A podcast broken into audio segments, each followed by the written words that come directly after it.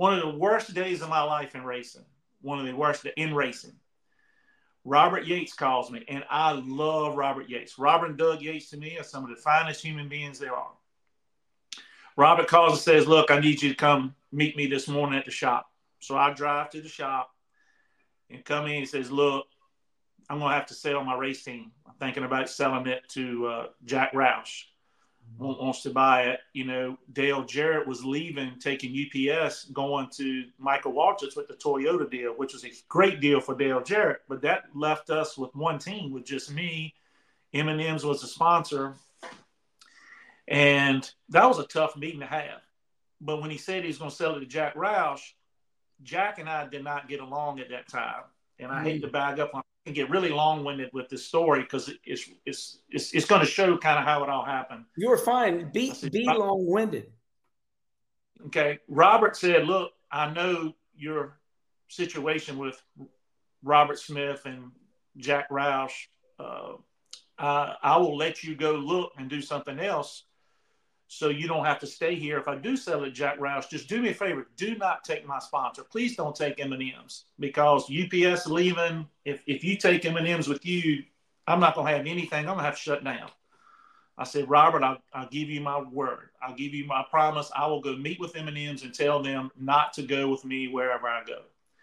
So the reason I didn't do the, I didn't want to go be a part of the Roush deal when I drove for the Wood Brothers, and I love Eddie and Lynn to death, the Roush actually did their contracts. I, my contract wasn't done with Eddie and Lynn; it was done with Jeff Smith at, at Roush, who was the head guy. So, sign a contract. Well, they came to me and said, "Look, we need you to sign another four-year deal. If you don't sign, Motorcraft is not going to sign." We had Ford Motorcraft at the time. My car was the red and white 21. I said, Eddie, I, I can't sign a four year deal. I something was coming. I kind of knew it was coming down the pipeline. I was going to get another opportunity. And Eddie said, "Listen, please sign. If uh, if you sign, if something comes up and you want to leave, I will let you leave, no problem." I said, "But we need you to sign to keep the sponsor." So I said, "Eddie, yes, sir, I will." So anyway, I signed the deal in the middle of 2002. Robert Yates and M&M's come calling. We want you to drive the 28 car, which they changed the number to the 38.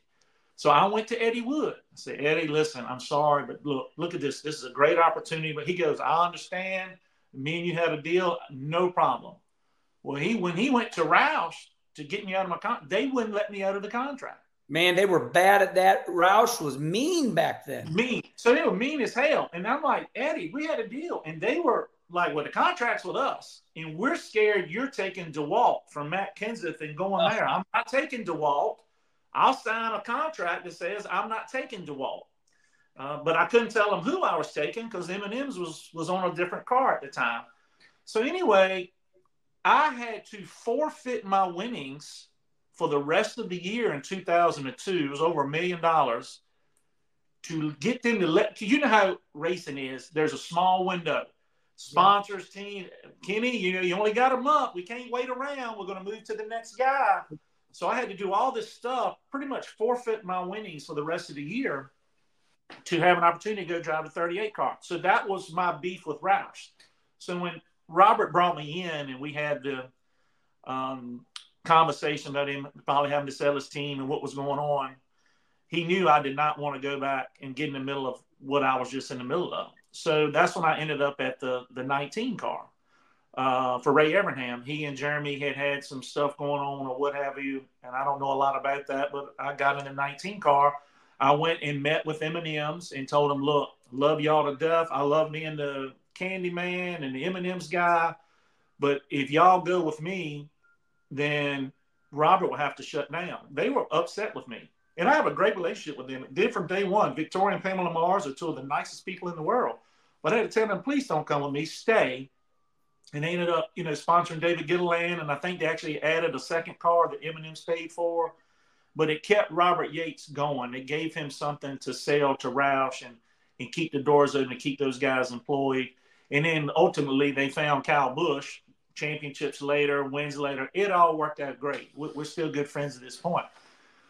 But Kenny, when I ended up in that 19 car, I had no idea what I was getting in the middle of. I didn't realize what was going on with Ray and his personal life, and then he was selling his team to the Gilletts, and the Gilletts never paid anybody, and it was just it, it was a mess all the time. I mean, that one year, um, I was running used cars, show cars, used parts, uh, a lot of th- and Doug Yates has the patience of Job. We would never could pay our motor bill. So we wouldn't know on Mondays and Tuesdays and Wednesdays whether we were racing that weekend because we hadn't paid our motor bill yet. They were actually they were actually blocking us in um, the the trucks in until we paid our motor bill for us to leave. That's how we had to try to race. Well, I, that was that was tough for us to kind of go through that those that couple of years, and I felt like Kenny, I was standing on the edge of a cliff, waiting for somebody to push me over the side. I mean, it, it was absolutely miserable. And the reason you brought that story up is because what you're saying is when you were listening to Jamie McMurray, Yeah. it was like, you know, what what ended your career? What, what really happened there? And Jamie tells the story here. Jamie McMurray, Daytona 500 winner. I know you almost won the Daytona Mhm. 500. Um, he won the Brickyard. He won Charlotte. Yeah. And here Chip Ganassi says, hey, sorry, next guy on the other line here, his name's Kurt Busch. He's bringing Monster energy drinks. So I think later in life, what you're saying is that we're giving the fans a look at the way it really is. Yeah. I'm, I'm gonna tell you, Kenny, it was it was so miserable, so bad. I remember laying in bed crying half the time because you're so frustrated as a driver, and you Yeah. want to just like you, you want to compete. You want to show up knowing you have a chance, and it was just a bad deal. We won't get paid, and we was all suing each other, and you know, Menard was my teammate then, then Casey, and Casey finally got out to go to the Red Bull car, and I'm gonna tell you, uh, the day that changed Elliott Sadler to give me a second chance at racing. I'm driving a 19 car. We suck.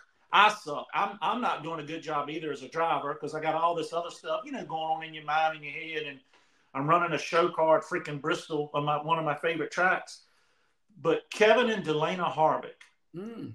given me an opportunity to drive their truck at Pocono. It was the inaugural truck race at Pocono.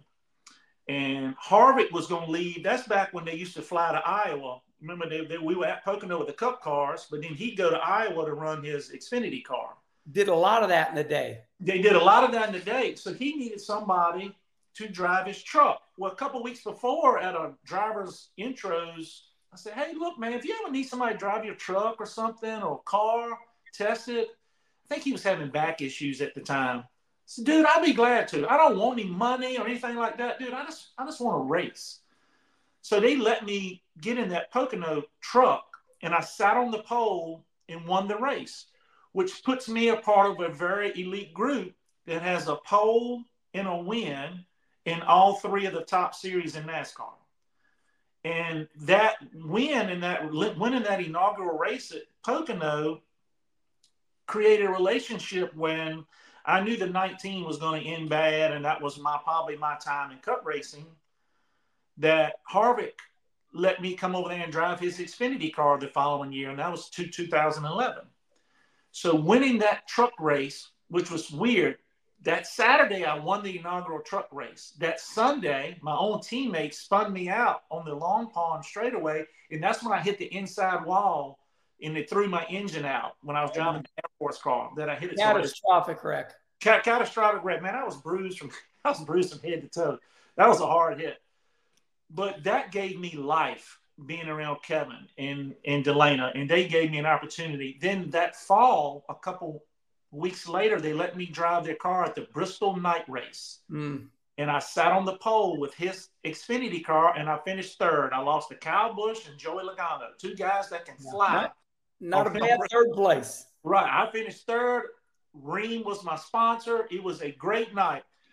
The cup car, so I sat on the pole in the Xfinity car. The cup car qualified dead last and ran dead last the whole night. Uh, that's when we had one of the show cars we had pulled out of the showroom floor for me to race. So you talking about being miserable and just just everything could go bad, and it really made it where, man, I didn't appreciate the Wood Brothers enough, or I didn't appreciate my time with, uh, you know, Robert Yates enough. Now I'm in this situation, uh, but then getting the opportunity to go drive for Harvick and stuff the following year, back in the Xfinity Series, man, that was a blessing at, at, at the right time. I really feel like uh, this is jaw dropping because we assume, you know, we, we always, for, for me, uh, you know, when fans come up sometimes, they say the wrong things. They're like, hey, man, I remember when you flipped at Pocono. I'm like, hold on, whoa, whoa. You're supposed to say, I remember when you won the night race at Bristol. So right. to me, sometimes people, you know, you got the positive people where going, man, Elliott, I remember when you won your first cup race, which we're going to get to. Uh, but then you got the fans that go, man, I remember when you flipped at Pocono. So when we talk about, you know, one's career and how was it to be big time, these are the things that is is must must listen to, and uh, sometimes it ruins the good times.